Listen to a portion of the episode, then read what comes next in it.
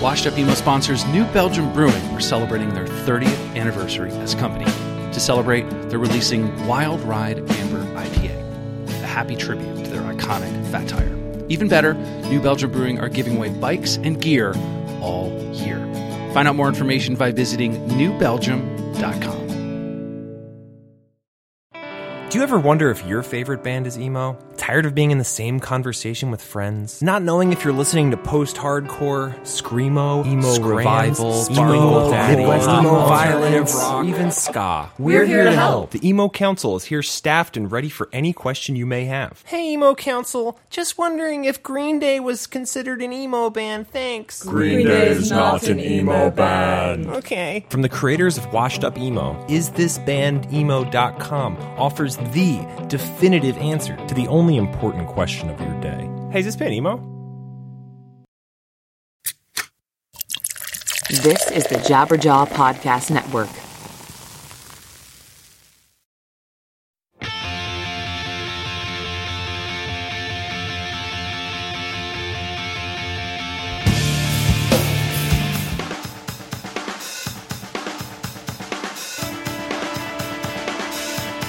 Forgive me for running off the fine.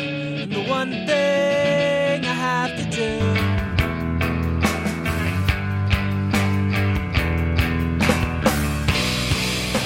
Hello and welcome to the Washed Up Emo podcast. I'm Tom Mullen from washedupemo.com. You're in for a treat for episode 89. Caitlin, Kaya, and William from Raina Maria join me for a chat in Brooklyn about what else? The past. Then we touched on the upcoming shows for the end of the year, and in between, lots of laughs. I really, really think you're going to enjoy this one. So, if you are not aware, the band were pioneers in the independent punk scene and paved the way for so many after them. A true, true pioneer. This is episode 89 of the Washed Up People podcast with Rainer Maria.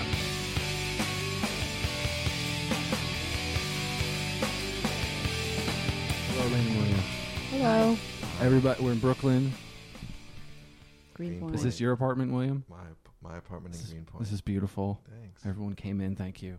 So I wanted to f- talk about the story of you guys because when I was interviewing people, probably the last five years, you guys have come up a lot. Where oh, I learned that from Raina Maria. Or when we were on tour with Raina Maria, they taught me that Pedro from uh, Sunday's Best was one that said that, which I thought was pretty cool. Um, you guys are probably drawing blanks of being like, um, I have to think about the '90s, but.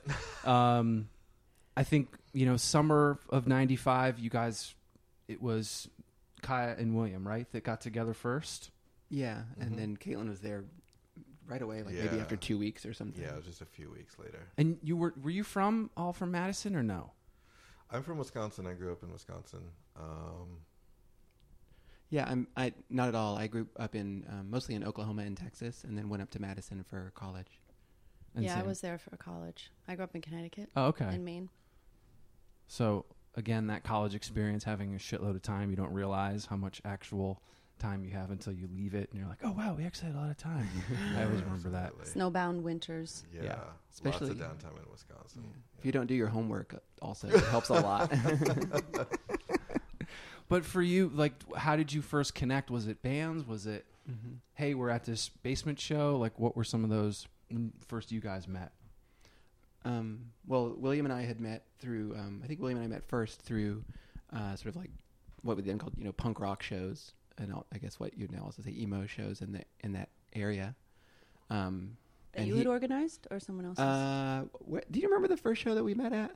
I'm not sure. I, it was it was some house show or community center show. I'm Yeah. sure, Were you know. playing? Were you drumming or someone else? Um, Uh, no. I we think- were just both at a show. Yeah. then we had, you know, continued to stay in touch. Like Yeah. Just going to shows. Um, Kai was in a band called Ezra Pound at Yeah. the time, and singing and playing drums. Mm-hmm. Oh wow! And eventually, Kai wanted to graduate to just singing. And I was chosen for whatever reason. Yeah. uh, to play drums. So we had been in a band prior to Raina Maria called uh, Ezra Pound. Yeah. for- for a short And did time. you? What were those things that you connected on? I mean, 95, 94, What were some of those bands or things that? I think we had probably maybe I'm trying to think what because I think what happened was maybe you and your then girlfriend came to were coming to shows, and we had Yeah. Mm-hmm. seen you around, and then and then met, and then when we caught wind that you play drums, we were like, we got to get that guy to play drums, you know. um, and so I want to say like maybe like Captain Jazz or something at um, Mm-hmm. Neighborhood House or a show like that, some probably something like that that we first saw Absolutely. each other Yeah. and then yeah, and then you know he was just, you know, I don't know, seemed seemed nice and stuff. What were some of the other bands playing at that time? I mean, Captain Jazz is still talked about today.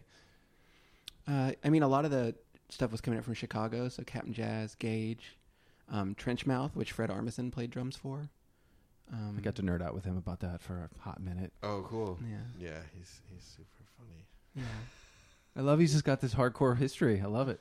yeah, totally. Yeah, yeah, and he's a fant. He was back then. Even he was just a fantastic drummer. He was like one of the focal points. So That's cool. Yeah, really cool. Um, but all those bands, it wasn't like they were coming through when they were on tour because they were in, from Chicago and Madison was only a few hours away. They would play like you know every couple months at least. Yeah, for sure. So you know we built those are the bands that we built a rapport with. Um, also the Milwaukee bands like Oh yeah, Promise Ring and uh, Well, even before that, Compound like, Ten Boy Summer. Ten Boy Summer, which was one of Davey's bands. So yeah, um, what about that time? Like bring people back. I mean, again, it's like that no cell phone, like yeah. that personal connection thing. yeah, Yeah, I mean, you would find out about shows by going to shows or by going to record stores and seeing a flyer yeah, um, or seeing stuff in zines. You know, you'd find out about records from zines, um, or just like going into a record store and talking to people. And hanging Yeah. Out. So yeah, it was, it was definitely very different. yeah. I mean, the period that Will- where Willie and I met was probably ninety four. So this is like shortly before Caitlin, um, you know, we met Caitlin, and like you know, flyering was the main thing. Like going out, you know, this is the thing we when especially when you're setting up shows, like every week, you at least you had to go out with your flyers and your and your tape, your packing tape, and there were kiosks on the main street in Madison. that You were like always flyering on, and and all the big promoters were paying people to flyer on, or were going out themselves to do all the club stuff, and so. There was like a crazy, you know, fight for territory. It was like very fraught around the kiosks, you know. um, and that was like yeah but it was that or like little mini flyers at the record store or something Was the radio station helping? The Madison station, the college station? Mm. I actually DJ'd at it. Nice. No, we were not. No, I'm, I, I didn't. I hadn't gotten wind of those shows yet at that point. yeah wrt was But really they, they're, they, we played lots of yeah stuff. Those bands, we would play those bands. yeah i mean this stuff was a little under the wrt radar in the early stages like because it was just so small but i remember hearing rainer maria from the demo tape on wrt like through the clock radio Oh wow. at one point and, just those being guys like, were "Oh really my gosh." supportive, They were really- also yeah. of us too. Yeah. and went on to do great things. yeah for sure yeah once things really got moving It was a great radio station. So you guys were like, okay, we need someone to sing. I don't want to sing. We need a No, bass well, player. so William and I had played in Ezra Pound, and then when we stopped, we knew that we wanted to stop, keep playing together, like in- can- right away, you know. And um, so we did a little bit, and then we wanted someone to play bass, and there was and Caitlin and I had played a little music together. She had played a little bass with me, just farting around in the basement, and um, and so we were like, oh, well, should we? Actually, the decision, as I recall, was like, should we ask Matt Tennyson from Pele to play bass or Caitlin, who, who is this sort of unknown, some relatively unknown quantity to play bass? And no one knew that Totally Caitlin could unknown. sing. unknown. And so I didn't know I and- could sing. So my recollection, right? So my recollection is that William and I kind of hemmed and hawed about that decision, and that somehow we were like, well, I think maybe Matt already lived in. Did he live in Matt Milwaukee already by then? I He don't- was somewhat removed. I don't know if he had actually Yeah. physically moved, Or maybe he was just- Reddington. He was getting ready to Yeah, move. or maybe just on the other side of town or something. yeah. And so we're like, well, yeah, but how about Caitlin? That should be interesting. And then we wrote a couple songs as Raina Maria, and then we were like, oh, Caitlin, why don't you try to sing this one on a song called I think Todd Haynes Mm. was maybe the first one. I don't remember this. Yeah. And so, and it, originally the idea, at least for me, was I just assumed that I was singing because we didn't have anyone else, and then it quickly became clear that Caitlin was herself a force to be reckoned with. And Thanks to you. no, thanks to I don't know time. I was just recalling that ses- that session down in the basement when you were like, "Okay, sing out," and I couldn't do it, and then you were like, "Sing out," and then and then I did it. Yeah. And you needed some 'cause- encouragement, I think. Yeah, I, I remember you being like, turn the guitar amp. Like I had this ugly little those Marshall valve state amps had just come out, and I had one of those. It was my first guitar amp, and they're really loud and awful sounding. And I remember Caitlin being like, "Turn it up, turn it up, turn it up further, like turn it all the way up," so that she would feel like sort of blanketed while she started screaming. You know, this sort of like hollering to really start to get that feel. Yeah. You know, and then the, the sort of control came later. I think.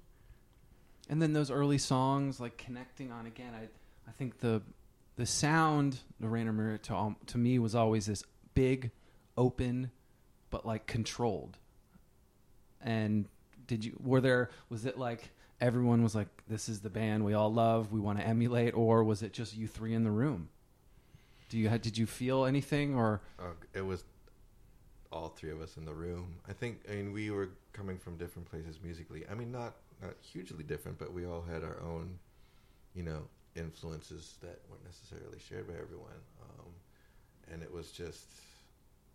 I mean, those influences I think you can maybe see in our music a little bit, but because they're interpreted through three different filters, by the time the songs are finished, um, I think they do become wholly unique uh, in a sense as well. Mm-hmm. So, but no, we never like put a record on and said, "Well, we want to do this thing." Oh my Or, "We god, wanna, not even like-" close. No, we would never have thought to do something like that. Yeah.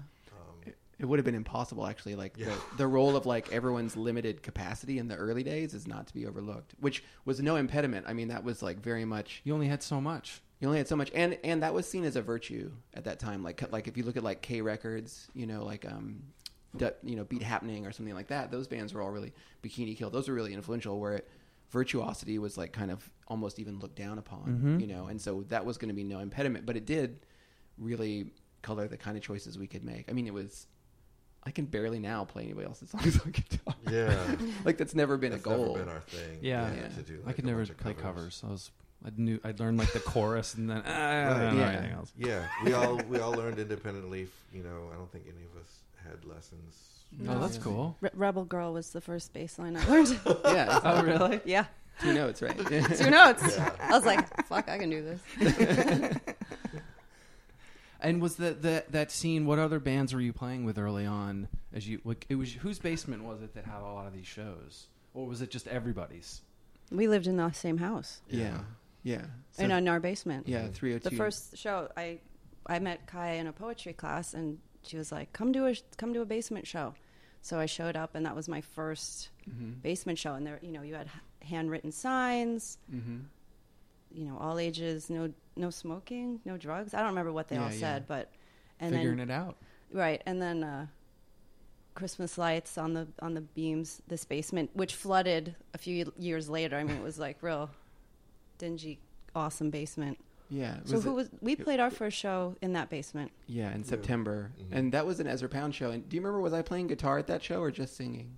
I, you invited me to an Ezra Pound show. I don't remember. Because I remember we play. I was playing, and you were in. The, Mm. Okay. You were you were there. hmm I remember. I did see remember Ezra that. Pound a few Do you times. remember if I was on guitar at that point? I think you were on guitar at that point. yeah, so that would have been maybe early, s- late spring or early summer of 94, 95. 95. 95? Yeah. Yeah, right, ninety five. Early 95.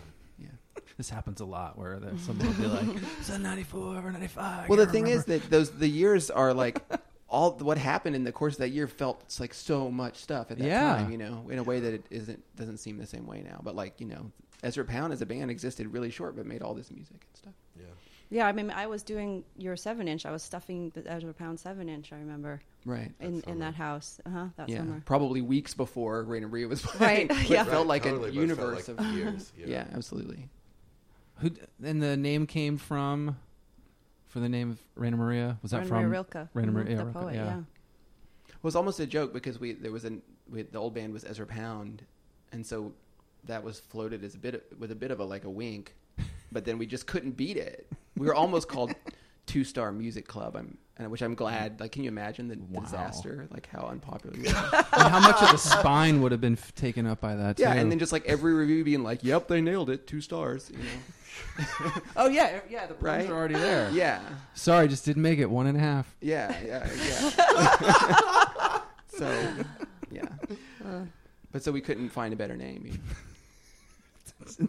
In fact, if you have any recommendations, we're still considering. No. You know, And i- in '95, had you heard the word? This is the podcast emo. Had you heard the word? No. No, Uh, yes. you had. From Yeah, number of years. Mm-hmm. Yeah, I heard that word for the first time in about 1990. yeah, it was like 89, 90 the first time I heard it. from DC stuff or yeah, yeah, like maximum rock and roll, like yeah, like Fugazi or no, but I mean even like Rights. these are the- right, like Embrace, or like they're an emo band. I'm like, what's emo? Right. So yeah, Rights of Spring, Embrace. Yeah.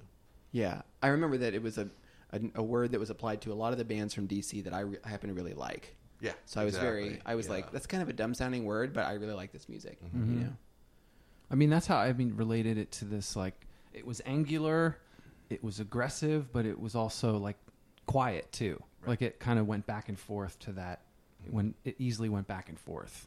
Um, and it just obviously it's gone on to do a lot of different things. But at that that time, did did it feel that bands were connecting to it, or was it I'm an indie band, I'm a rock band, I'm like, or were people excited about it? That that word or that that type of sound, because it came from DC. I mean, that's respectable. You know, if it's on dis Discord, all that stuff. I always felt like there was some resistance to it, maybe. I don't know. That was my perception. Like the first time I heard it was at the Braid House, and someone had cut What's out that? where Braid lived, yeah. And Just it's making probably sure. 95 or 96. And um, someone had cut out a Remo drum head box and cut the R out. And I said, Emo, what's that? oh, I said, Oh, Emo. And they said, and the people laughed and said, Well, that's the genre we're supposed to be. Oh, we're and supposed I said, to be. Oh, really? Yeah, it was something like that. I mean, I'm, that, you cannot Yeah, quote yeah. me because I don't know exactly what was said, but it was something like that. Paraphrasing. Yeah, they were laughing. Like, right. So, did you sense a resistance to the term? Well, I, I mean, I think, And why? well, there was, I mean, there had just been the the the popular this the sort of public popularity of this comedian Emo Phillips, right? And so Was that the same time? it was just no, it was, had just happened like maybe a couple years prior, and so the Ah. word just kind of sounded goofy to us. Yeah, and it was like this guy with jet black hair with a weird haircut and wore Yeah. white belts, and you're like, oh, wait a minute. Yeah, There's so it's some like lines being blurred here. What's going on? So, which I think now you- people don't have that reference, Right. You know, but I also want to say, like, you know, you, it seems like Google you're saying, Evo oh, this was a Phillips. this was a musical style, but for I don't think for me that there was anything about the style of the music that was that wasn't what it meant. For me, that term was pointing at bands who, for whom, like the um, personal, like emotional wo- work or something, you know, like your personal work, like could be, we're doing, they were doing that kind of work. They were using s- the musical performance as a format for doing that kind of work in public. Mm-hmm. And that was what differentiated them from maybe very similar sounding bands like Archers of Loaf or something. And I'm sure that they obviously clearly they have an emotional component to their music, but it wasn't kind of like really Out there. yeah, I in mean, you know, front. when you went to see Ten Boy Summer, like Davey injured himself, you know, on stage. He broke his, he like hurt- destroyed his guitar, and and and we all understood that as a kind of like public processing of emotion, and that was kind of like the defining thing was you knew people weren't kidding, and there wasn't a sort of, there was definitely like this eschewal of sort of anything that was just like to look cool to to, to come across. It was like this thing of like per, your personal work being more important or something. I don't Oh, know, does that sound definitely. right? Like the aesthetic was like really toned down. What you're wearing, or like you know, that wasn't as important as For what you sure. were the outpouring of your feeling. Yeah, and the early Lyrically. yeah the early like white belt crew like people made fun of them mercilessly. Yeah. You know, like it was real. It was rough because it was coming out of this like coming out of punk or post punk or something. So Yeah. Yeah, no, absolutely. A lot of that stuff was born out of post punk. I Yeah. mean, for example, Justin Pearson's 31G label, I mean, that's, you know, that's Warsaw Joy Division. yeah, yeah, That's where that comes from. Mm-hmm. yeah, So a lot of it came from like a very, you know, dark Post punk. yeah. side of music, for sure. And- I always felt the sound was this m- moment of euphoria, but also a moment of you don't know if it's going to break or continue. Like just Mm-hmm. yeah. Mm-hmm. that that s- tension, Yeah. and I think that's what I sort of find the root of that sound. There's a tension Mm-hmm. throughout the song or throughout a s- passage. Right. Yeah, yeah. Yeah, and as and in its in its midwestern sort of iteration in those days, there were really specific. You know, you were saying like when you asked, you know, were we trying to sound like bands? We definitely weren't trying to sound like bands, but there was a very specific kind of musical vocabulary that I think you know originated maybe in or around Captain Jazz and Braid, and and we participated in that also.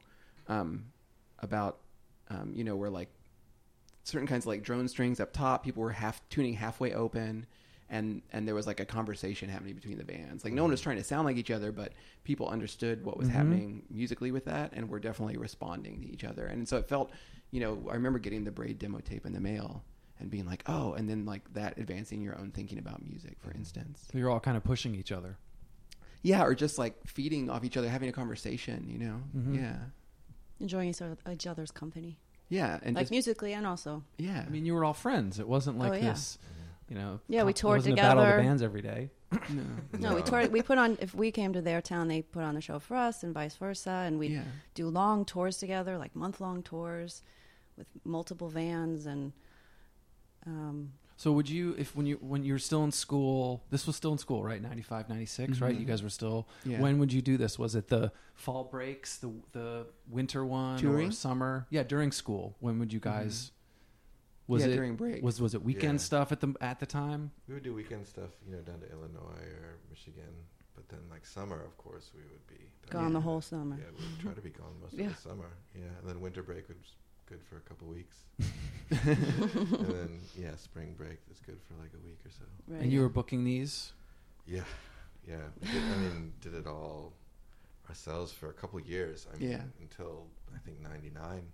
Wow. the first four years of our existence.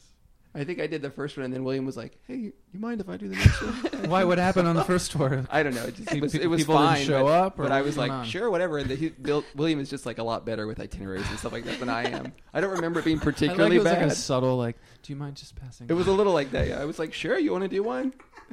and then ever since then, it's just in your corner. oh my Rightfully gosh! so. Yeah. And then, how did you guys get connected with Polyvinyl? Oh, I like this story. Matt just showed you- up at a show, right? Everyone just looked at each other, waiting for someone I else to was, start. Matt Oh. was doing. I think Bill knows it better. William knows it better than I do. Matt Matt was doing a zine called Polyvinyl for Oh, yeah. a short amount of time, and he Ah. had just put out a couple seven inches. I think there was a braid seven inch, and I can't recall what the other seven inch was. Um, and he was doing a compilation, which what what a lot of record labels do at the beginning to like get a bunch of bands involved and have you know a draw. Mm-hmm. And he saw us playing with Promise Champagne. Ring. Yeah, I one of think our I remember What year talking was to him that? at the first Promise shows. Ring show. This was like this would have been late '95. Oh wow! Um, What did Promise Ring have at that time? Just probably a seven inch. it or was something. like like a early demo. stuff. There was a demo, Demo. tape Yeah. that everyone was really excited about. Yeah, and he Wow. asked. He asked if we wanted to, you know, submit a song for the compilation, and uh, he actually asked. He asked if Ezra Pound wanted to submit a song, Right. and we are like, sure, but we all have this new band. Because yeah, no, he hadn't seen us, and he called and asked if Ezra Pound wanted to submit a song, and we said sure, but we also have this new band called Rainer Maria, and he's like, oh yeah, send something over. And Mm-hmm. apparently he liked it because they put our song first on the compilation. so and there's- helps. There's also an Ezra Pound song on that compilation as well. oh cool. So and that's how we started, and I don't think we ever considered working with anyone else after that. No. Yeah. You know, um, Yeah. I mean, Matt, we grew. Polyvinyl grew like nicely with us, and vice versa. You know. yeah, yeah. But yeah, it was Polyvinyl Press at the beginning. I forgot that. Yeah. And then, I mean, like I said earlier, many other bands kind of reference you guys as learning the ropes. Pedro went on and on when I saw him the Mm-hmm. last time. Of just, I learned that from William, or when I was on tour with them, like, you know, That's so you guys sweet. were a little bit of a trailblazer for this. Did you feel that when you were kind of trading these shows, or did you sense that this was something a little bit more than us playing these weekend shows? Yes, you were serious about a band and wanted to be, Mm-hmm. but the community part of it. There was a That's- real community. There was and That was Madison. so there, important. Madison was a real community of people who wanted to kind of find their own space Mm-hmm. and were, you know, relevant today. Have a have a safe space to express yourself and be yourself, and Yeah. um, and those spaces we had to create. So it was either the basements or Yeah, because it wasn't there wasn't a sc- like a class for it. right. No. No, no. it was all How do you maybe, DIY. but not really. Yeah. Right. was and then you got to be friends with the people that worked at Kinko's and then you'd wind up playing at their co-op and then go ahead you were going to say something I don't know. no Kinko. There's, Oh, I you're was asking talking about community. Yeah. I mean, there. I think there wasn't like a conscious mentorship or program or something that we were implementing at all, and, and there was no. I don't think we saw ourselves as at knowing any better than anyone, but we had definitely like, you know, the collective that R- Ra- that Raina Maria sort of like emerged from or whatever, like. um, that was setting up shows like had done that already for a couple of years. Like maybe when did that start, William? Would you say like ninety? I mean, maybe as early as like fall of ninety three. It was fall of '93. Yeah, it was like we were definitely by the fall or winter of '93 setting up shows. Wow. With this like so-called P is for Punk collective, and so by the time Raina Maria was ready to start playing shows, we'd hosted bands from all over the country for two years. Mm-hmm. So by the time it was, we were going to the West Coast. You were we friends knew with them. someone. Yeah, we knew people in Goleta, we knew people in San Diego, we knew people in San Francisco, we knew people in L.A. Um, and it was just a thing where you know pe- they had slept on our floors, we had cooked them dinner, you know, like, and we loved their bands, and we and vice versa. And so there was a real beautiful network that of just people sort of like returning the favor, and so yeah, I don't know. Is that answer your Yeah, I question? just feel like that moment, like that before internet moment. Yes, we might have had email or really basic or one person had it, but that you had to have them at your house. You had to have that personal connection that wasn't a Facebook message for five seconds and all of a sudden you have a show across the country. Like it took time Right. Absolutely. and it yeah. like built. I think that's where that deeper connection, deeper community Yeah. fostered. Yeah, this, like- you were. It's like there's not this f- fleeting moment around a band. It was No. you guys were in it. Mm-hmm. Mm-hmm. This wasn't like all right, let's do this and get fucking huge. Right, right. Right. I mean, because a liter- you know, literally a band would break down in your town, and they'd live with you for three or four days while their van got fixed. I mean, that you happened more than really once. got, or a hurricane would blow through, or we got trapped by a snowstorm in Ohio for four days or something like that. Mm-hmm. Yeah. Living with this one guy.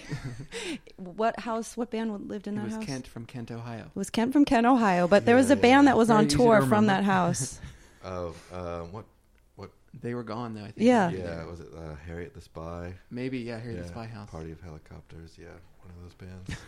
Same people, I think, but yeah, one of those bands. And yeah, they were out of town, but they're like, yeah, crash. So And then for you going through the school, like I mean, I always had my parents asking, "What are you gonna do? You buy all these band shirts and you have all these CDs from the radio station. What are you gonna do? Did you ever have that? Because I got that constantly. Like, what are you gonna do with all this? Like, Mm-hmm. was it? Fortunately, we had supportive parents, I think, all of us. And our parents would house us during the tour. That was always a great yeah, spot when you stopped at your parents' house. Oh yeah, clean And- underwear. Yeah. Yeah, they never. Cookies. I remember my dad once being like, came to see us. They, my parents came to see the emos, and afterwards he was like, Is this what we raised him for? Jump around on stage like a trained monkey. and I was like, oh my god, like, you know, but like whatever, it was fine, you know, like this is punk rock. It's not like you know, it's not for everyone. Of course, you don't like it, Dad. That's why we made it. You're not supposed to like yeah, exactly. If you liked it, we would be failing.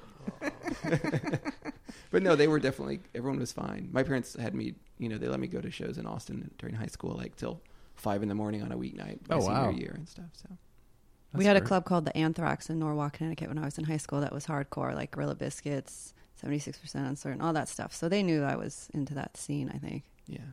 That's good. And they let you Yeah. go, and they knew. Yep. hmm I, my sister hated me because the she was older and had like a, a curfew, but my shows were ending at midnight at that teen center in Vermont, and my parents let me do that because they knew I wasn't fucking off. I was, like, Right. Yeah, for actually sure. It's like at a- a show there was like it wasn't any alcohol. I was gonna like all I was I was there. If they Right. needed me. It wasn't like That's the I was thing, you were gallivanting there. in the Yeah. countryside. right, yeah, yeah, yeah. So This it's is like your interesting space, how it yeah. kind of like helped me.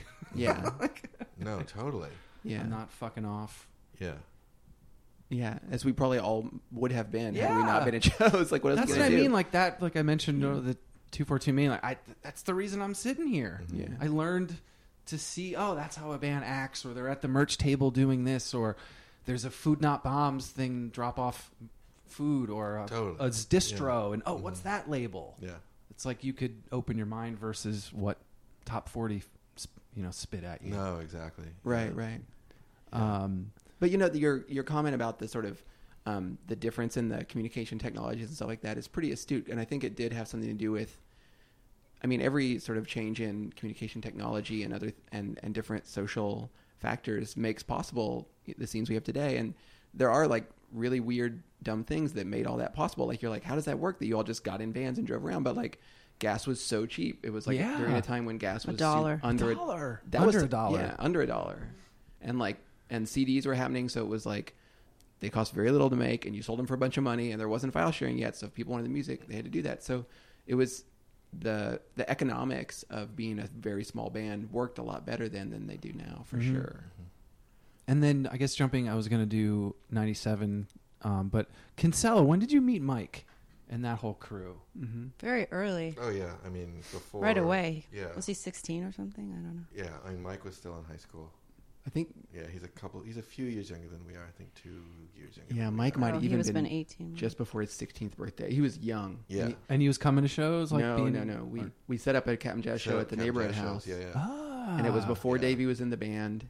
And Tim, Tim would have, I think Tim was a freshman in college. yeah, Oh, maybe. wow. Mike yeah. was still in, definitely. Mike was still in high school. Mike had a really bad cold, and and um, Victor had a giant, had the biggest wad of blue bubble gum in his mouth I'd ever seen during the whole set. I remember him like singing those backup That's a vocals. very specific memory. No, because I remember him singing those because they had those really arresting backup vocals where Victor would just hold these notes. Ah! Yeah.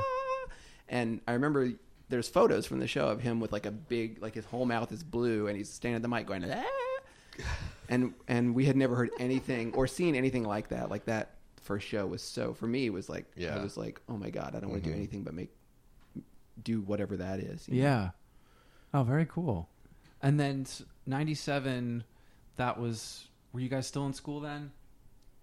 No. Summer of '97, everyone was out. yeah Yeah, that was it. So that was, hey, we're doing this full time, right? Yeah. Mm-hmm. I Mm-hmm. turned in my senior thesis and literally like we dropped it off from the van on the way to go on, the First, on the password searching tour.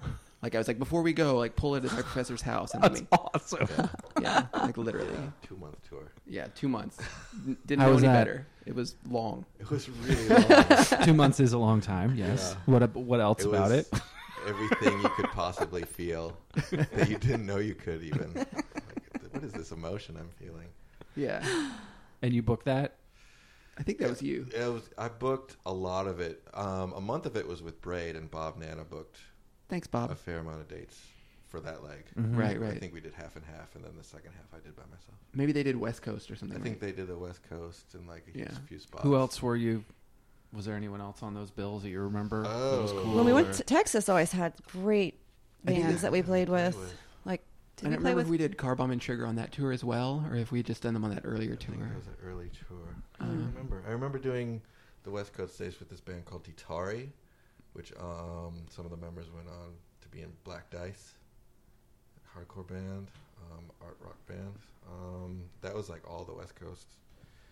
Um, other Mm-hmm. than that, it was just like us and Braid, and then you know whatever What's his name? Host locals. hosted us at Pickle Patch. What's that kid's name? Oh, Steve Aoki. Steve Aoki Oh, We set did up the our- yeah. show. Yeah, he did our shows in Goleta, Santa Barbara. So, yeah, he did that. He was so he did nice. that tour, that show. Yeah. Nice. Oh, that's good. Yeah. That was a good time. Yeah, Steve Aoki and Dylan. That house Ostendorf was were, just the like big wall guys. to wall people sleeping. Was Yeah, wasn't that? It was so crowded. absolutely. We had to sleep in the van. Yeah. I think, or Yeah. some Wow. of us One- did, yeah, because one literally of the there were shows we had bodies to sleep- we everywhere just slept In sleeping. the van. We're like, there's too many people we're sleeping in the van because you would play in the living room and then everyone would like push the gear and then you would sleep where everyone was just standing and drinking and playing.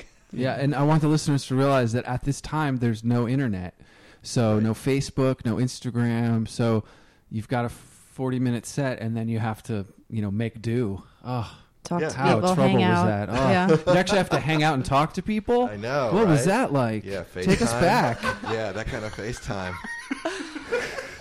No, actually, I think about that now because when the show ends or the the song ends, it's like Yeah. "Funk," swipe, swipe, swipe. Mm. Right. And I, I Right, remember no. seeing pictures of shows that a lot Bob took. I love his photos that he posts. Yeah. You see this attention. You know, I'm looking at you, Caitlin, or I'm looking at you, Kyle. Like it's like a there's this different attention that's not wavering. And I know that not talking like a grandpa, but more of like I just I loved that. There, that's all that was happening. Yeah, yeah. Mhm. Nothing else was. I didn't have a. ne- I didn't have an email about something like. It just. It was a fun like. I felt that that was like a, a connection to the music that I can't get back. I think there was an, an urge to tune in rather than tune out, like because it was like tuning out maybe like the mainstream or the noise that was there, and tuning into this subculture. Yeah. that was your own, and and, People and didn't know also about it. how amazing it was to go to to s- to, to be a guest at different scenes, because and it would be very different scenes, but all united, and you know hear people speaking differently with you know so many inside jokes, and I mean, it was just always amazing to be out there. Yeah. Yeah, touring was great because of regionalism. You know, regionalism doesn't really exist. That's the in word. way it did back then because you know everyone is so connected. Yeah. Um, and yeah, you would, every place was so first time because everyone had their own slang and lingo and inside jokes that you just wouldn't have heard unless you were there or unless you know one of those bands came through, like a San Francisco Bay Area band came through and played, and you're like, what are they talking about? And then you would go play there, and you're like, everyone's talking like that. I'm like, oh, okay, all right, we get it, we get those jokes now. Didn't have Urban Dictionary. No, exactly. yeah, Um, and like some towns you'd roll into, and there would be tons of people waiting outside Yeah. to get to the show, and Mm-hmm. then sometimes there would be people showing up from surfing, and it would take a while for the house to fill up, and then sometimes Santa Barbara. right? Yeah. and uh, it was great. No, uh, you're you're right that actually, you know, the, a lot of the Raina Maria songs start, you know, lyrically. There's like a maybe a specific life event or turn of events that happens, and then you kind of like build a like little fictional safe shell around that. So there's like a thing that you're singing about that's real, but maybe like not every detail in the song is totally real life. You know what I mean? To- It's kind of like a protective method or something. But artificial light was about the advent of the internet. Really? You know, that song was the the original. I mean, it, it's clearly m- about a lot more than that, but the sort of that little kernel of factoid was like this thing of like, wait, we're all on the computer all of a sudden, a whole bunch all the time, and like, what's that about? What's, what does that mean? So there's this saying like, hey, no one's like considering what this means. You know, no one defies artificial light. Like, and that song, now, in in retrospect, very prescient sort of moment of thought thought that you know, still we're maybe not considering enough. I don't know. It's just the you know the you like your dad saying you know I don't like this sound. It's always been that you know it was always Elvis or whatever it was. Yep. But there was a time where I feel like it just sped up, and I think that was you know ninety nine two thousand. Um, you know, you guys had moved to New York at that around that time. Like it just got fast really quickly. Um, it wasn't this gradual feel. Um, and I think music was affected by that because people found out about. I mean, before y- you would go to the show and found out what someone looked like. You know, um, I once asked where Blake Schwarzenbach was, or because I didn't know what he looked like. You know, Right. or Right, uh, was yeah. Dave? Or no, I think I was looking for Davey, and I didn't know what he looked like. And I asked Blake, not knowing who he was, just thinking you're at the venue. That's what it Right, was. But right. I, it's not like I could go search it real quick. Right. Um, it just seemed to um, take away some of that little, I don't know, magic part about the unknown. yeah, the discovery aspect. Like someone can look up every show, like a bunch of shows. I'm Yeah. sure people have put VHS tapes of performances, and there Well, wasn't that. yeah. Like I don't. Yes, someone told me to come. William told me to see this show. Right. Mm-hmm. That's Yeah. all I had. I didn't have a. I didn't go search forever. And now there's a sense that you do know someone, even though you haven't ever met them in person. You've Yes. seen their dog, cat, children. Exactly. Um, Yeah. You've seen them happy, sad. You've gone through parts of their lives with them. It's uh, people I'll see randomly, like every three that that three to six month friend, and they know so much. Yeah. And you're like, oh, cool. How was you know Hawaii? Like, oh, you're right. Yeah, I did. Like, I Mm-hmm. did that. Yeah. My some of my Instagram friends are more likely to show up in my dreams than my roommate. You know what I mean? For sure. I never dreamed about my roommate. I live with that guy, but I love that quote. And he's That's great. Fantastic. that has to be a lyric. But you know, like those, you're like spend all day looking at your phone. Like all all those Yeah. people that you're connected with loom large in your consciousness, whether or not you actually have any idea who they are in a certain regard. Um, moving to New York, what was the reasons? Um, was it everyone? Was it jobs? Was it this is where everybody was? What were some of the reasons? Well, William's girlfriend was going to, at the time, was going to FIT. Mm-hmm. And my family was obviously from out here. And Kaya's sister was going to Sarah um, Lawrence. Sarah Lawrence. So it, we, we could have, we, you know, I don't, I wouldn't say it was long overdue because Madison was amazing to stay there, but I think we were all ready to make a change together. Yeah. So we packed up the van and then we drove a little bit and then it was too loaded and heavy. So we had to drive back, donate some things, and then repack That's it. amazing. What'd you have to donate? I think we donated books, Well, sadly. I think William and his girlfriend had rented a Yeah. van. and took all the music gear. Right? Lo- no, not all of it. Some of it. 'Cause Okay. There was a lot of Yeah, it. There's a lot of stuff. Yeah, we 'cause- packed as much as we could. Yeah. And you're like, oh, we'll be able to get the rest. Yeah. and it did fit. Yeah. yeah, no, it fit. It fit, but, But it was yeah. the, There the was the van weight, had almost yeah. no, No. rear steerage. It was like It this was like- 1979 Econoline. Yeah. And it, was- it probably wasn't fit to be driven anywhere with anything in it. yeah, But but we always Yeah. drove vans like that. yeah, that was the that was We our pushed only that option. We Yeah. Oh. pushed that van through Pittsburgh one day. I remember just like literally shoving it, like going like, wait, through the like through, Through a the tunnel. tunnel, yeah, because the city is like, there's no way to get out of the center city without crossing a bridge or a tunnel. So it's like, well, do we want to push it across a bridge or through a tunnel, which is worse, you know? Where were you pushing it to? Wherever Uh, the wherever we were going to get it mechanic repaired, shop, I guess, yeah. or something. Yeah, Yeah, because we couldn't afford to get it towed. yeah, no, no way, fifty bucks? Are you kidding? Are you kidding? Okay, we're gonna fix it or tow it. That was, those were the, it's like one or the other. Yeah.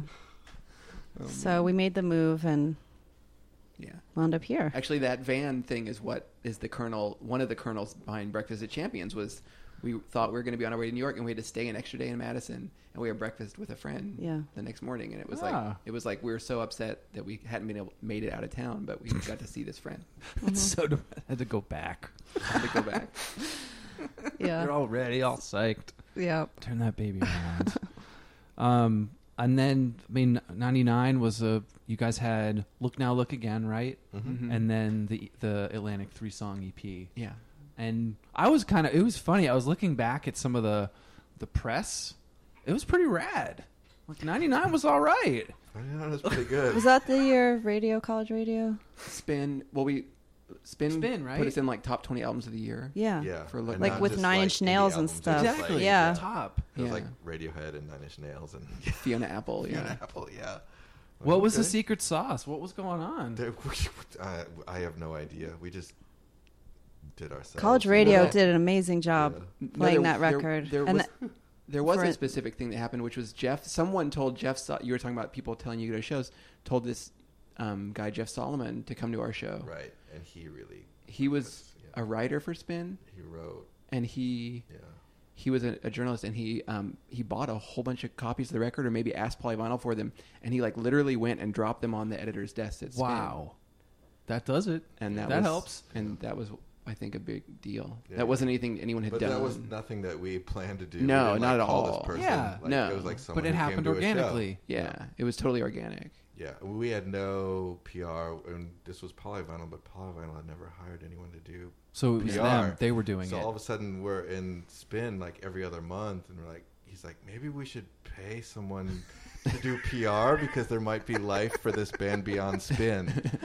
You so think? we were like discussing budgets, and it was like some ridiculous amount, like a thousand dollars. It's like, can we afford to do this?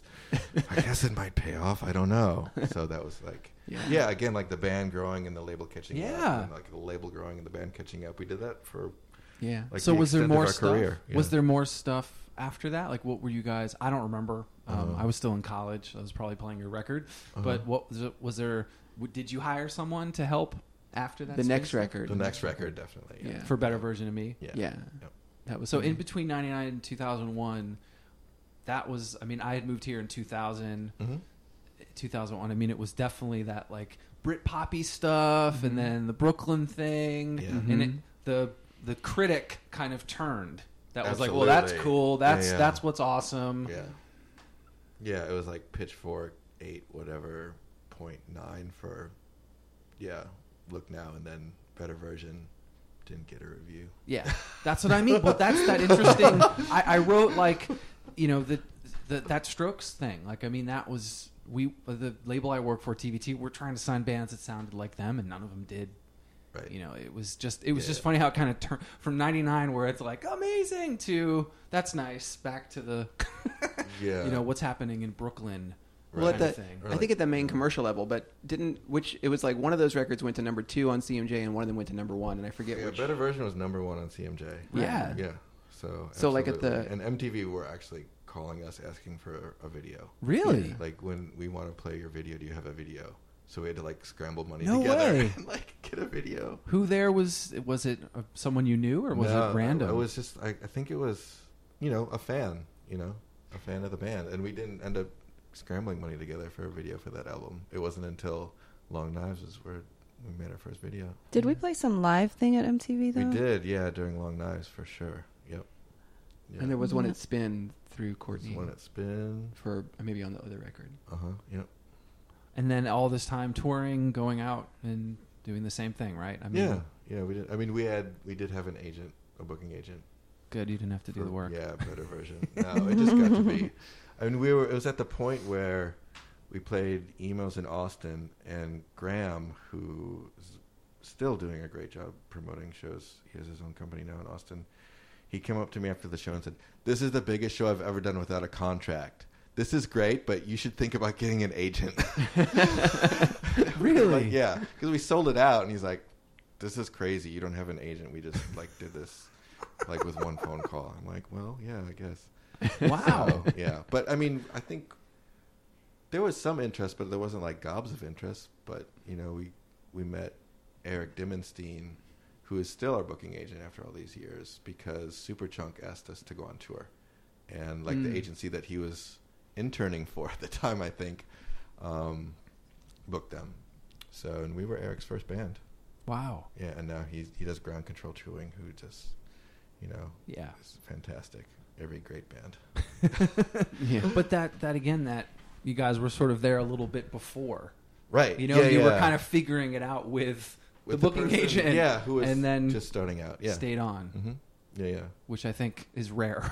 yeah. I mean, we got a bit of it is luck, a bit of it is just like being particular with who we work with. Yeah. So Well, and we were not. We never had like the kind of image that was going to bring a bunch of. yeah, You know? yeah, Like, yeah. it wasn't some It kinda, wasn't like, a really flash mass in the market pan thing, yeah. yeah. We weren't like a flavor of the day by any means. Whoever we worked with really liked us. But I feel like at that time too, you were playing with a bunch of different bands. It wasn't, and which was the back. You know, you'd play with a hardcore band, you'd play with an indie band. It wasn't this packaged. Every band sounds like X, Right. Um, and especially in New York, you had access to. If it was that indie rock scene, or if it was the Brit poppy stuff, um, did you guys feel that that you kind of went in between all those genres or bands? Yeah, I, just mean, feel like I'd see a flyer and it would be like, "Oh, cool, Rain Maria. Oh, didn't think like it's it wasn't like Right. I'm going to expect every band to look the same. Yeah, Right? no, absolutely. not look, but you no, know, no. I mean, same we would word. play with like indie bands like Versus, and we would play with hardcore bands like Converge, or you know, we play with punk bands. It was yeah, I think, and part of it was us like wanting to like we all Yeah. were interested in lots of different kinds of music, and part of it was I think the music could actually fit with all those different Yeah. bands. I remember that thing at that show in New Jersey. That guy being like, You, you guys are the only band me and my girlfriend agree about. at this like awesome, this like hardcore show. You know, The dude who had been like windmilling in the pit like five minutes earlier. for Raina Maria or a different band. I think it was for a different band. I don't know. Maybe it was for us. I didn't wear my glasses when I played the drums. I didn't have contacts, so I couldn't really see. That'd be awesome. That's a good one. Um, and was the word, you know, was emo a hindrance at a time at that time? Because it that was almost you know bleed American era, two thousand one. Right. Definitely a lot of more focus on that sound, that Yeah. band. Yeah. I mean that record hit. I there's a I some A and R guy handed me the record and said you like this band, go listen to it. And I went back and said, "Did you know that this has five hits on it?" and they were like, "Yeah, that's fine, Tom. They're gonna." They're gonna be, uh, they're gonna play Irving Plaza for you and sell sixty thousand. And I was like, no, this is. And it ended up. Then I had meetings with the, you know, the head of A and R and all these things. That that moment, that right. Yeah. little Yeah. scene was getting plucked Yeah. Yeah. Absolutely. from your perspective, that's why I was at a label kind of feeling that. Did it feel that more people were at the, sh- the different folks were at the show versus I do remember a very big Bowery ballroom show around that time. We're talking like 2000. C&J? Like s- No, I think it 2001? was like a Rainer Maria Bowery ballroom. Oh, wow. Yeah, and I just remember looking out and the the crowd. I could just see th- the light was on enough, and I saw people in the way back smiling, like the way back, and we had sold out. And I was like, "Whoa, this is big. This Wow. is like Yeah. beyond what I even imagined could I remember ever." that show vividly, And people too. were smiling back there, so I was like, Wow. "Cool, Yeah. because it's hard to see all the way back. yeah." Yeah. I don't. Yeah. I But you're don't wondering about know. the scene wise. or Yeah, just this- that like in New York that time Right. Well, it was weird in New York because, like you said, the like the Strokes thing happened about the same time Better Version came out. So that was Better Version is where we saw the step up from like headlining Brownies, which is 200 capacity, and then all of a sudden, you know, just a matter of not even 12 months later, we were selling out Bowery Ballroom, which is like 600 capacity. Yeah. So. Um, I don't, I don't, I'm not exactly sure if there's any kind of correspondence but with what you're saying, but I mean, definitely we, we, we started to see new bands blow up really quick. Yeah. In like the quote unquote emo genre. Like we would hear about a band and then all of a sudden a year later they were signed on a major label and huge. Yeah. Like there was interest from like the top of the pyramid in, you know, our scene of music or like, you know, smaller indie bands. They were lo- no longer ignored. You would Yeah. see in our people at small shows. Yeah, there was like the whole. I always laughed when there was that showcase shows at Mercury Lounge, the Right. 7 p.m. and it was Yeah. like the you know the limos popped up, they pop out, Yeah. and Yeah. then I'm like, wow, Right. look, my friends' bands are at Yeah. these shows. Yeah, What's yeah. going on? Yeah, Right. absolutely. Yeah. Well, yeah, and I, I think there's also like the like when you from the perspective of of like the current perspective, like looking back, especially for people who are second or third generation, kind of so to speak, like mini generation listeners, like some of the sort of micro um, differentiations in these scene of these genres and subgenres are lost, right? So like, I don't think we in any sense saw ourselves as playing the same kind of music as Green Day, you know? Right. like they were like cousins or something like like east bay pop punk was a big influence on Mm-hmm. us but we didn't consider that them doing any, and, like jawbreaker was straddling the bridge but the divide between emo and east bay pop punk right and so um so some of that was ha- was happening like you're kind of pointing i think in these neighboring subgenres so the Yeah. brooklyn thing was it was influential on us you know Absolutely. Yeah. and we were friends with liars and or you know like we played shows with them you know Yeah, Yeah, yeah, yes. Yeah, yeah, yeah. Played Took their them out first on a- show. Yeah. Wait, you Yeah. Took did them out on tour. the yeah. Mercury Was it Lounge their one? first show? The first No. show outside of New York because we took them on a little tour, so their first. That's show what was I in New mean York. again, Yeah, guys. yeah. Like this is like yeah, yeah, yeah's had this like you know moment, but you were there to kind of like come on out with us. I had already done it. yeah, yeah, yeah. Exactly. Right. I, I remember like talking to Karen before the show, and she and we had like a nice co- conversation. And then I got when she I saw her on stage a few minutes later, I was like, "Whoa, this is awesome!" Yeah. And then we introduced them to our booking agent, right? i think was he or there? did was he there? I just I I took them to one of their shows at Mercury Lounge. I'm like, this is my favorite band. You need to book this band. 'Cause They're gonna be huge. He's like, oh, do they have a label? They have distribution. I'm like. Dude, just do it. and then I saw their set, and he's like, "Okay, I get it. Of course, they're, they're, they're amazing." Yeah, a friend at work that Bowery's told me to come to one of their shows at Mercury, um, and it was like, um, okay, well, this is this is going to be something. Right? Right, yeah, yeah, yeah. yeah. Totally. It was like they were playing a big show, and there was I don't know, fifteen people there. Right. That's Right. what with that cool feeling of they Yeah. knew it. right too. right Totally. But I think that same pr- principle musically that like allowed us to slot in with Converge on the one hand and Jawbreaker on the other and Captain Jazz over here, like also meant that when one of these little scenes got really hot, like we didn't automatically suck up with it because we didn't we never n- fit neatly into those. Did you know? feel that throughout? Like you just didn't. like now I think we're part of this like sort of larger sort of emo thing. It's like that container is expanded and so there's not that fine Right. differ- differentiation, you know. Mm-hmm. Yeah. But it, I think that like we, we were never, you know, like we, you know, we had a manager We at one were- point a little, yeah. but it, it wasn't quite a.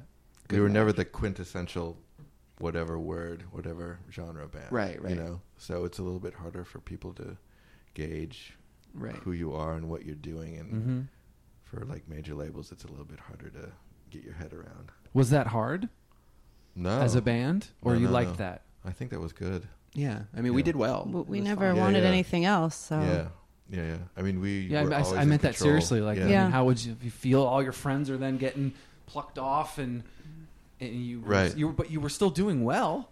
Like yeah, selling yeah, out yeah. I venues mean, the and thing is- touring, and people yeah. were buying records. Polyvinyl was still doing great. They were getting bigger and bigger. well yeah i mean you're you know you're in the major label world you know how many hands are on deck once a band gets to be on a major label i mean there's so many there's so many percentage points being floated away from And the so many people places for it to go wrong. Right. Yeah. So at the end of the day, when we're splitting the pie three ways, you know, aside from our booking agent, you know, we don't have to be, you know, selling out 3,000 capacity venues to be able to make a living. Mm-hmm. and it's it's less stress. There are few, fewer people to answer to. We just answer to our bandmates, and that's it. You know, we don't have people dictating um, what to do with our music or our lives in general. So, yeah, I, I think it's a good trade off. Less stress. How did you guys keep it? You know, living in New York, different budgets. different- Yeah, How did you yeah. guys? You know, that could have been a stress. How was that through those first few years? I mean, even through if it was long knives and was it you guys were on the road enough where you had a place, a floor, but Well, my parents were generous, and we stayed with them for a while. Yeah. Cool. All of us, and then Well, and, Mhm. and that was like when we first made the move that year. I remember I had a little the the year that we toured on um, Better Version of Me. I remember I had a little one of those little red twenty whatever two thousand one or whatever it was two thousand three um, year planners, and I put a little there was like a big calendar in the back, and I put a little X on all the days when we had a show. And I remember at the end of the year counting, going like we played two hundred shows. This year. Yeah, we played a Like, lot. It was so- nuts. Like I yeah, couldn't yeah. believe it. I was like, "There's 200 shows here in that one year." Wow. And so I think William had moved in the city, but had found a really good price place. Was splitting it with his then girlfriend. Yeah, it was. I mean, back then New York was actually not that expensive. Yeah. It was in Greenpoint. Yeah. and my girlfriend and I sp- split a place, and Yeah. I wasn't paying much more than I was paying in Madison. Yeah. And Caitlin and So, I were yeah. still out in Connecticut, so you know, at that point there was yeah, it just still worked. You know. Yeah, yeah. And I look too, uh, just looking back, and maybe there's more, but I thought, you know, Mates Estate tour, Yeah. Nolly, and then Coheed Right. again. Again, a band that you wouldn't necessarily think. Yeah. How was that? What what record were they doing then? That was was that um, It was the one they really blew up on. in Keeping Secrets? Yeah, I think I don't know. Mm-hmm. that was the second record, right? Because first record Mm. was Second Stage. No, it was What's the third, record? Oh, um, everyone's yelling at me through the internet. I forget I worked it, or I was par- I forget. I think it was the one. a- I think it was right when the one after was coming out. Sorry, Claudia. The Yeah. third one. Yeah, 2004. it was 2004. yeah. because I remember getting the venues, the you know the tour schedule from the booking agent, and it was all like 600 capacity rooms, and then a week later, they had to switch all the venues to like 2,000 capacity rooms because that band blew up that fast.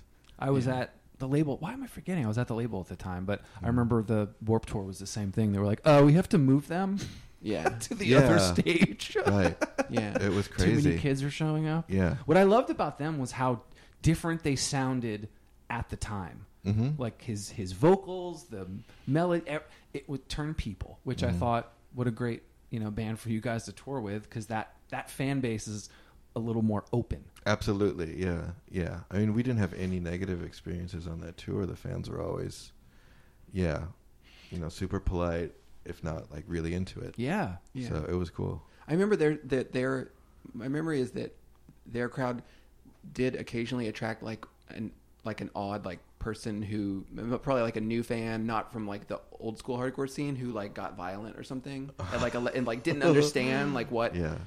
kind of violence was sort of you know Happening. in the in the I don't know vernacular of behavior at a hardcore show, and so like I remember there was that show in Cincinnati maybe where s- some woman got punched in the face by some Yeah. jerk in the crowd, and it was like a and it was a huge deal and the kind of thing that we never saw at one of our shows, you know. And, Yeah. and we and I remember us like like trying to walk her to her car and, and all this kind of thing. Yeah. happening. But in ge- but but that said, Coheed were amazing. They were so good to us. They were so kind, and we were on the tour because they liked our band, you know, and they were amazing people. Yeah, it wasn't some kind of like mutual record Yeah, label thing. No, or not at agent all. thing. Yeah, not like, at they were all. like, we want to take this band on tour. And we're That's so like, rad. cool. they were super nice. Yeah, That's great though. From 600 cap to yeah, keep moving up. yeah, yeah. It was it was a great experience. Uh, anything else from those years that stick out is Hmm. I mean, so I mean, yeah. There's so many stories, so many tours that we did. I mean, for the longest time, we didn't do a whole lot of support tours. We were always the headliner. how come? um, save from the super chunk days. Um, I mean, it's kind of going back to the thing where kind of defied genres or classification a little bit. So I think some bands thought we were an odd match, but also we were really loud and like pretty energetic. So I think when you're an indie band selecting opening bands, you want someone a little mellower. you don't want to like have everyone completely deaf by the time you go on stage. Yeah. Yeah. So yeah, that was the case. Yeah, we did mostly headlining tours. Yeah, there were You know? only a handful of support tours that we did throughout our career. Yeah. yeah, Um, or we co-headlined. yeah. We would call headline. Right, yeah, with, Like yeah, with, mates or um, depending on who's bigger in the whatever market. Rilo Kiley. Yeah, Rilo Yeah. Kiley. Yeah.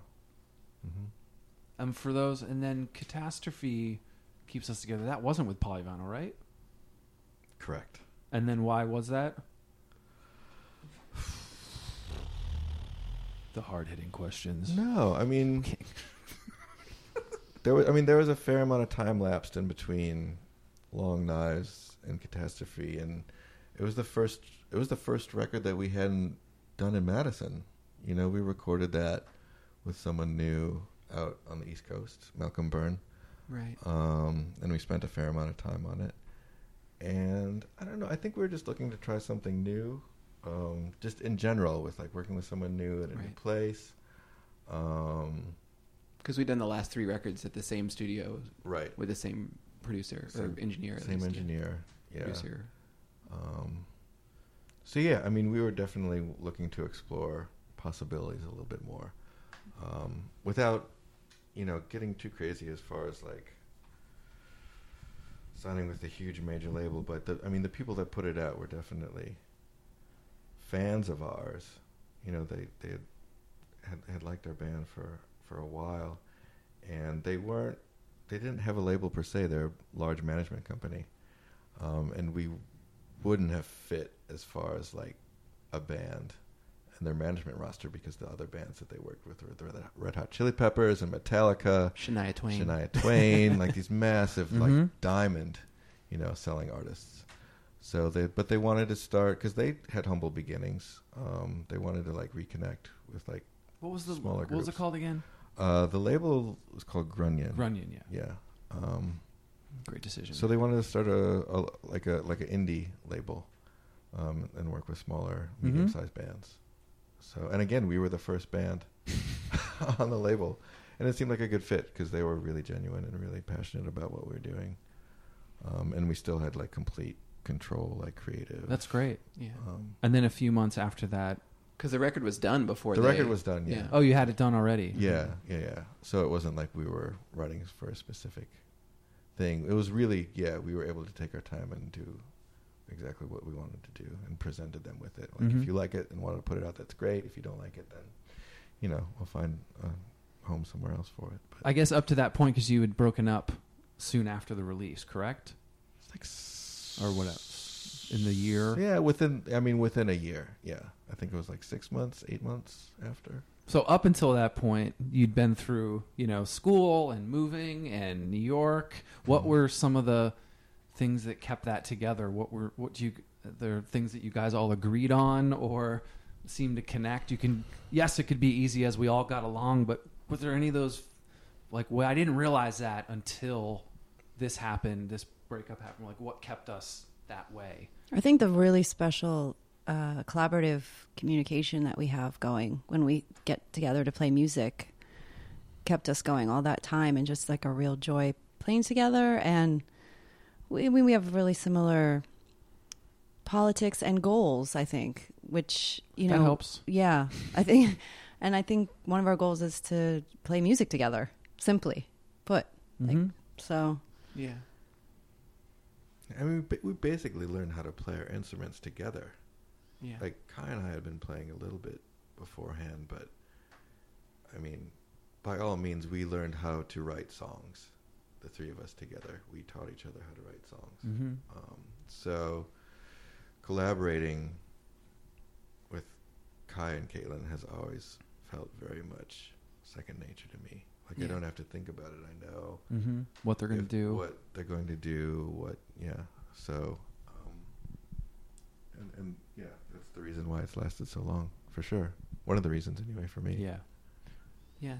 Yeah, I mean, I think that especially you know coming back to playing together, I was I I think I was able to appreciate even more when we started playing together again, like the sort of telepathy level of collaborative songwriting that we're able to do, where everyone's just automatically finishing each other's kind of musical sentences. And I think when you don't, I didn't, I, I don't think any of us really had a lot of experience with work playing with other people who weren't members of Raina Maria for in the you know, during the whole first sec- section of playing together. So it wasn't until I went back and did it again that I was like, oh, this is like this.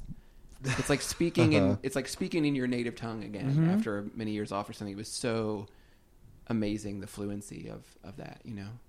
And yeah, and I'm I'm not sure I con I think we always appreciate it, but you don't now. I think I'm more conscious of of that. Yeah. having had a little time away. Um, and what were you guys doing in between the what was it, 2006 to 2014, right? Yeah, yeah, yeah. No, eight. Yeah, it was eight years. What were you guys doing in the Seven, eight meantime? years. Um, I- I'd been continued to play music with different people, like pretty much nonstop. I dropped out for a little bit. And still in New York, you were still Still in New York. I lived in Paris for a little bit for some of it, but yeah, still pretty much based in New York. Yeah, but a lot of traveling, a lot of touring. Um, but yeah, to go back to what Kai just said, for me coming back and playing with Rainer Maria, it was really intense. How, like the famili- familiarity aspect of it was just like, wow, okay, yeah, this feels this feels like an old baseball mitt. Yeah. Mm-hmm. Mhm. this is the right fit. At least like a fit that is just undeniable. That's you know? cool. Yeah, I- actually, I remember like um, when we first were like, okay, let's let's let's play together, let's make a record. Like um, sending like a a guitar idea over email to you guys, and I remember William, you in particular, just being like. This must happen, you know. Like I think Wow. that the sound of it, you know, and it's not even a I song. can that, hear like, you saying that. the song that the song I don't, I don't remember the, the song didn't even like sort of e-, ever make the cut or whatever but just to go back to that sort of sound not the same sound again but just you know like we click with what each other are doing you know Yeah.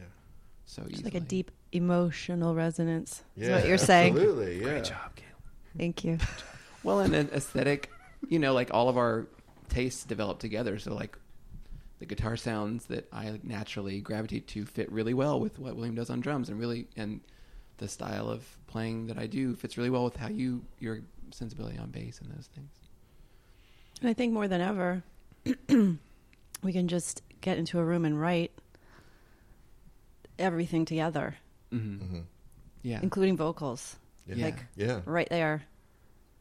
And you know, look to each other for feedback Yeah. on our own instruments as well. Well, and trust one another to do that. Yeah, are I you, mean, are it's you just guys a able lot- to say like, "Hey, Caitlin, woo, maybe try the D note or whatever"? Like, it- that's why I In would a do it. kinder way, yes. Yeah, kind of. I'm a little embarrassed because, an I mean, asshole, Music, but I mean, any for, any art form is so personal. That's like Yeah. your core, like the deep have to have that inner trust. working. You have to be able to trust one another Yeah. um, to put that out there Mhm. in front of someone for critique. Right. It takes a lot of trust to be Yeah. able to do that, and it's hard to find. Yeah. Yeah, But we do trust each other a lot, I think, because we don't. Absolutely. We're Yeah. not. No, none of us are arguing for a certain something or other. We think, oh Yeah. no, th- it has to be like this. It's gotta more have a like, breakdown Oh, there." let me hear your. I'm going to think about your idea, and yeah, all right. I think it's it's a good one. We'll Right, stick with right. it. You know, like it's like a 30 second sort of Right. change there. Yeah. I mean, it was interesting taking some time away and everybody going and doing sort of different things. And what were you doing in that time? uh, I went to grad school nice. and I learned Tibetan and, and started working as a translator. Um, but and and and I I think of, of the three of us after a couple years like walked the most away from music as like I was like I'm gonna put this down and like I didn't have a guitar Oh wow. for a long time. I would play piano, um, and uh, and I worked on other things that I that actually I kind of feel like everyone did really different things that all have fed what we're doing now in different ways. So you were William. You were still playing drums and bands. You were Mm-hmm. I was in grad school. grad school. and you I, were- I did two solo albums, and did a little bit of touring, and had two children. Those last two things are important. The most. But so like when we came back, like it was really funny because it, like uh, particularly William had stayed in it for six years, and so I was like, this is like exactly like playing with William, except like it's like a total upgrade because like your level of you'd been for, like kind of forced to not just play random music, music I but a had to bunch of play different, music. styles of Yeah. music, so And then and Caitlin too, like I had yeah, I had to learn how to self record Yeah. and go on my own tours. yeah. Well, you're so I picked up some stuff, but yeah. yeah. I feel like William, like Will, you you gained in, in sort of like power even. And oh my then- god, his superpower has increased. Yeah, but then, but Caitlin, you like also like I don't know if it's My co- voice, I think. Your voice definitely got even better, which Yeah, was absolutely. weird. a And solo record, but then voice too. You kind of had to do everything, so you were projecting more. Yeah. But there's Yeah. also a thing that you do that's that like we don't talk about a lot that i- it's harder. I I- like where when we're at practice, if someone does do that thing like you're talking about, goes like, I don't know, Kate, on the bass right now, like Caitlin can rewrite her parts like on the spot and forget. Like it's really hard once you've been playing something for a day or a week or a month. You're like, that's that rhythm. That's those yeah, notes I to played like it in. unlearn that. Like that's very hard to do. You know, Caitlin can just like go like, oh, you need another idea. Here's a whole different approach. Here's a whole different approach. Um, the I was gonna say that were there things that you know you got back in 2014 playing some shows? Were there things that you know did you feel a little Encino Man sometimes like like like whoa shit what do we gotta do? I don't know that reference. I don't There's either. this this movie Encino Man where Polly Shore wakes up in Encino, California from like cave world like he came out and He was the cave person? Well, he was like he was was he like was he was the cave You're calling person, us right? cave people just No, because I'm we saying, lived like, pre-internet. I joked about this with um, American football guys. It's like you kind of like popped out and started making another American football record after all this time, Right. But it was you Like, guys. no in this- time had a- yeah. like no time had expired. So I think it's I'm frightening digging when the hole yeah that no look- no no everyone's not like, at all "Oh, no no really?" no I think you know the, I think this is there's over. been a lot Cool. um This is Fred Flintstone signing off. I think is What is this bone? Why do I have to hold this funny fuzzy thing in front of my face? What is this glowing apple in front of me? his name is Steve. Steve Jobs. um But that sort of moment where I- you're in a band and it's not just I'm going to book the tour, I'm going to get maximum rock and roll. It was social media, uh, all this other shit on top of just making the music and having. Yes, that seemed overwhelming then, but it changes now every three days, six months, right. whatever it is. No, absolutely. Um, I mean, I had s- stayed in it, so I was present with bands who were like born on MySpace. They were like MySpace Yeah. famous, you know. And Put me in your and top later. eight. So I was, I was kind of used to that pace. That wasn't anything that was adjusted.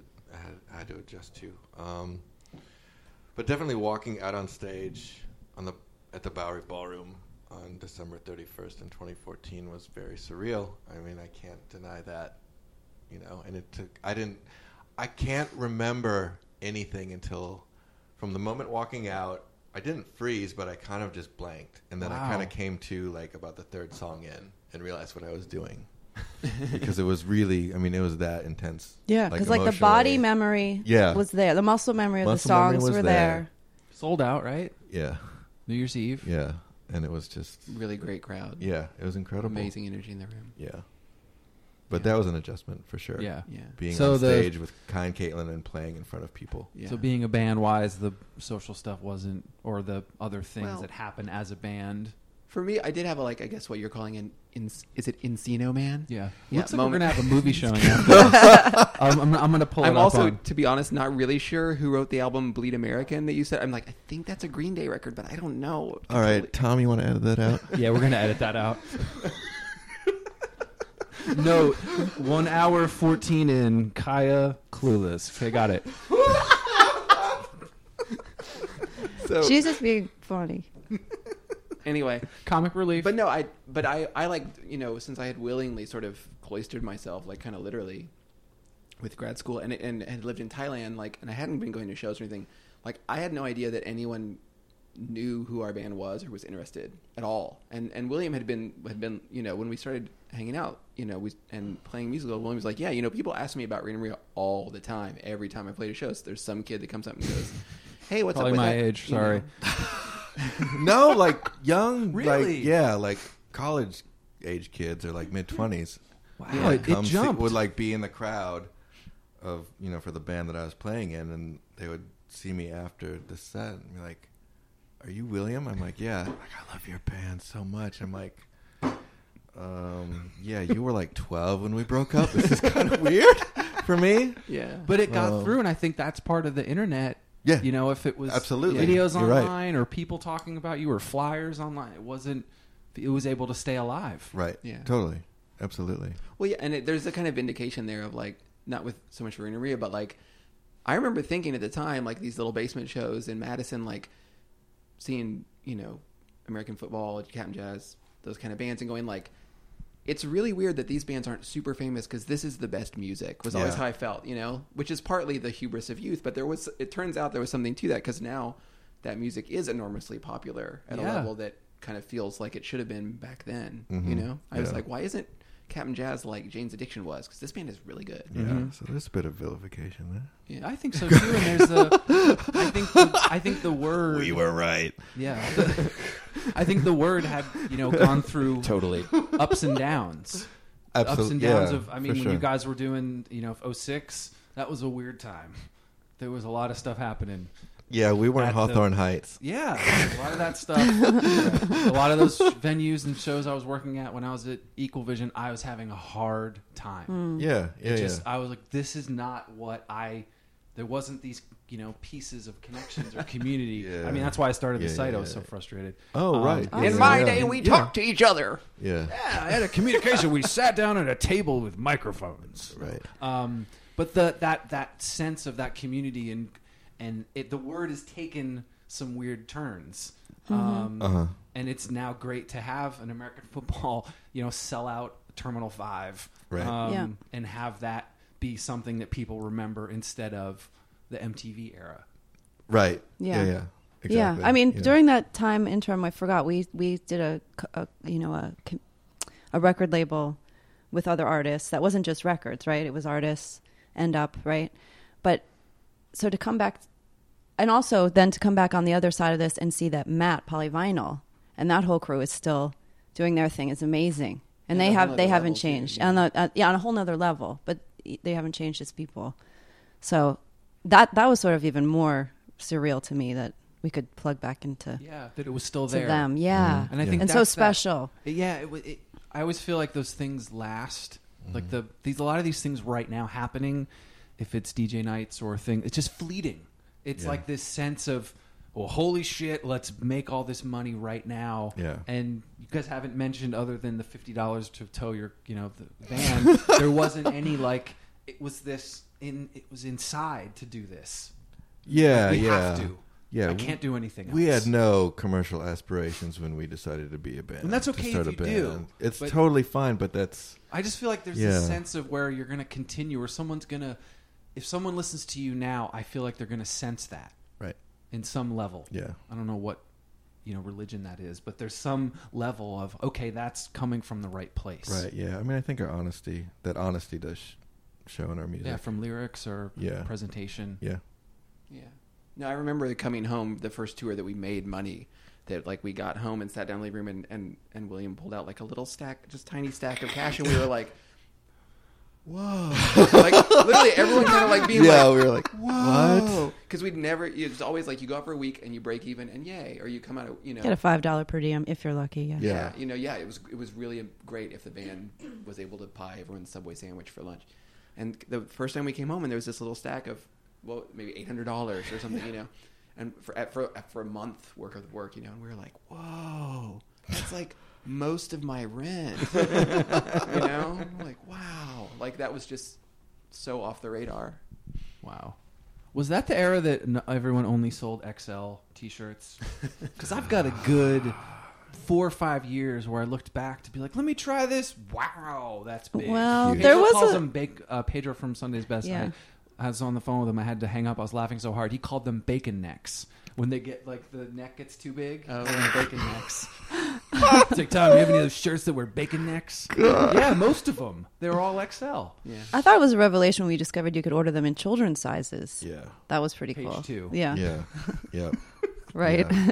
I don't know. We did, we did a couple. ex- We did some Excel shirts, but I think yeah, early on. I mean, our aesthetic was not.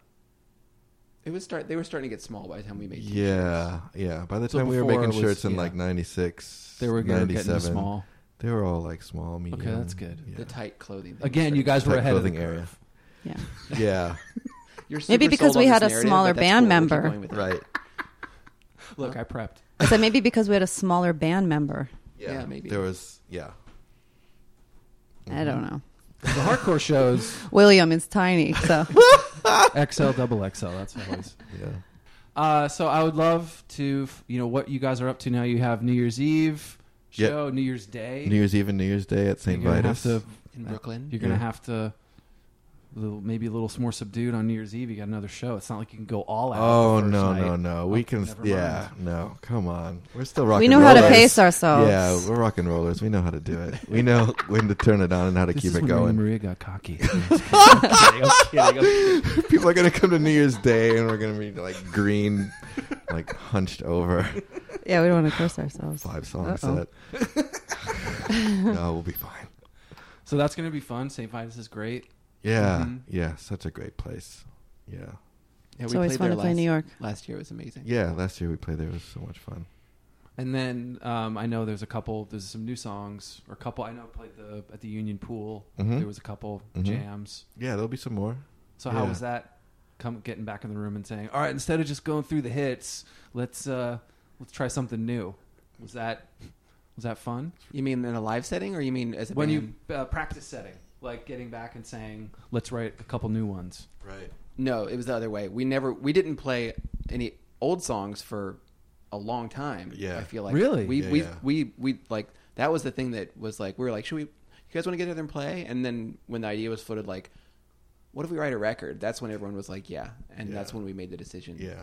so we started with new music and it was Yeah, I don't even. Did, didn't- yeah, that's I don't know. crazy. if Did we play through the old stuff? We were like, eh, I Not don't guys until know. are like a vets. week You don't need before to Yeah. do the that. reunion show was Right, the first right. time we played.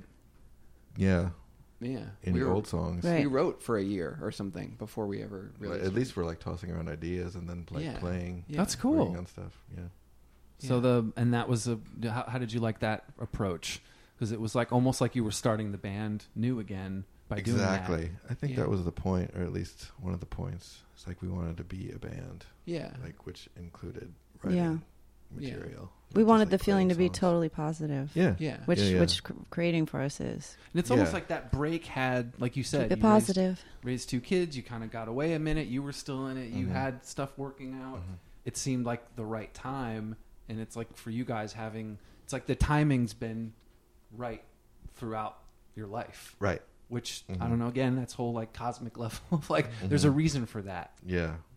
um, and to be able to come back and still do it, still be healthy, still be close, not Yeah. hate each other. No, I won't- yeah, I mean, we appreciate This is a wooden table. we We're definitely all- appreciate the value of it and the fleeting and the fleeting nature of it and Mm-hmm. the value of it to ourselves, but also the feedback that we've gotten over the years now. You know, some, like so many people come up now after shows like, "Oh, that whatever record got me through this particular circumstance in my Mm-hmm. life," or "Thank you," you know, and it's just growing. Now you've grown up with people as well yeah like your fans. Mm-hmm. They've grown up. They're bringing their kids to the shows. It's like woo. or you meet someone who was at, at a Ryan Murray show when they were twelve, and now they're twenty or something, and you're like, whoa, hi. I'm the same, right? Uh, any other thoughts about the the shows and what's next? We do have the best fans in the world, and I, I don't say that just to like butter my bread over here, but like I'm, I'm I'm pretty astonished when I go to shows in general and stuff. Like we just like people who come to our shows are so good to us, and they're so kind, and people are really understanding and sweet, and you know the the folks I'm in contact with online, like I'm I'm you know I'm really grateful. I don't know, just the whole vibe is so good, and and that's always been the case for whatever reason. Like we just are in such a fortunate scene, and like, yeah, I kind of can't say because that and that thing that you're talking about about people coming to, to us and being like, oh, your music is important. Like that goes both ways, and for me, especially now, like I'm I'm actually really grateful for having that kind of like all these other people's consciousnesses to kind of like help hold me to, together. or Something. Is that Oh, what you yeah. say? You know, like, I don't Sanity. know, somehow you, like- Sanity. yeah, it keeps you like knowing that you have a place in a community, whether it's a kind of like dispersed or not, like is really important. Is really important and, and does like a thing for you. And so I really appreciate having that still there for us. Totally. In that group of records, Yeah. you're getting handed down, Yeah. which I think is pretty fucking rare. yeah. for It bands. is. It is. Yeah. No, absolutely. I mean, Jimmy Eat World is another one that I feel like that gets handed down. Who's No. American? One of their records. Ah, Jimmy E World. I was like, I don't think that's Green Day, right? Oh, I like hearing about your soulful, emotional connection to it, guys. It's really interesting.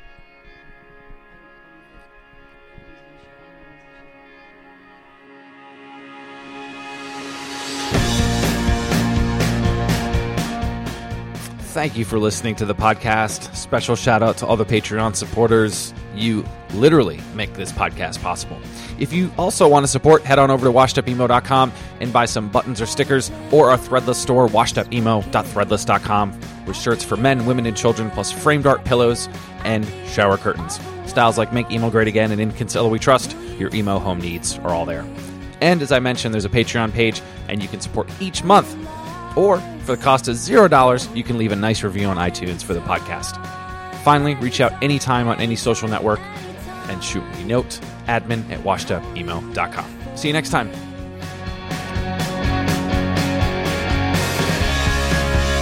Catastrophe keeps us together. We're the architects of the world. We're taking it all apart. Hello, Washed Up Emo fans. Thank you for listening to this podcast over the last nine plus years, or if it's your first time, welcome. It has flown by, and I appreciate each and every one of you for listening and for this current episode you're about to hear. I do have a favor of you. I have some books out right now called Anthology of Emo, and Volume 2 was released last fall. I really think you'll dig it if you haven't heard of them. It features guests from the podcast, including Jim Atkins from Jimmy Eat World, Chris Conley from Saves the Day, Travis Shettle from Piebald, and John Bunch from Sensefield. I've also reprinted Volume 1 so you can order both. Check out the DIY publishing at anthologyof anthologyofemo.com.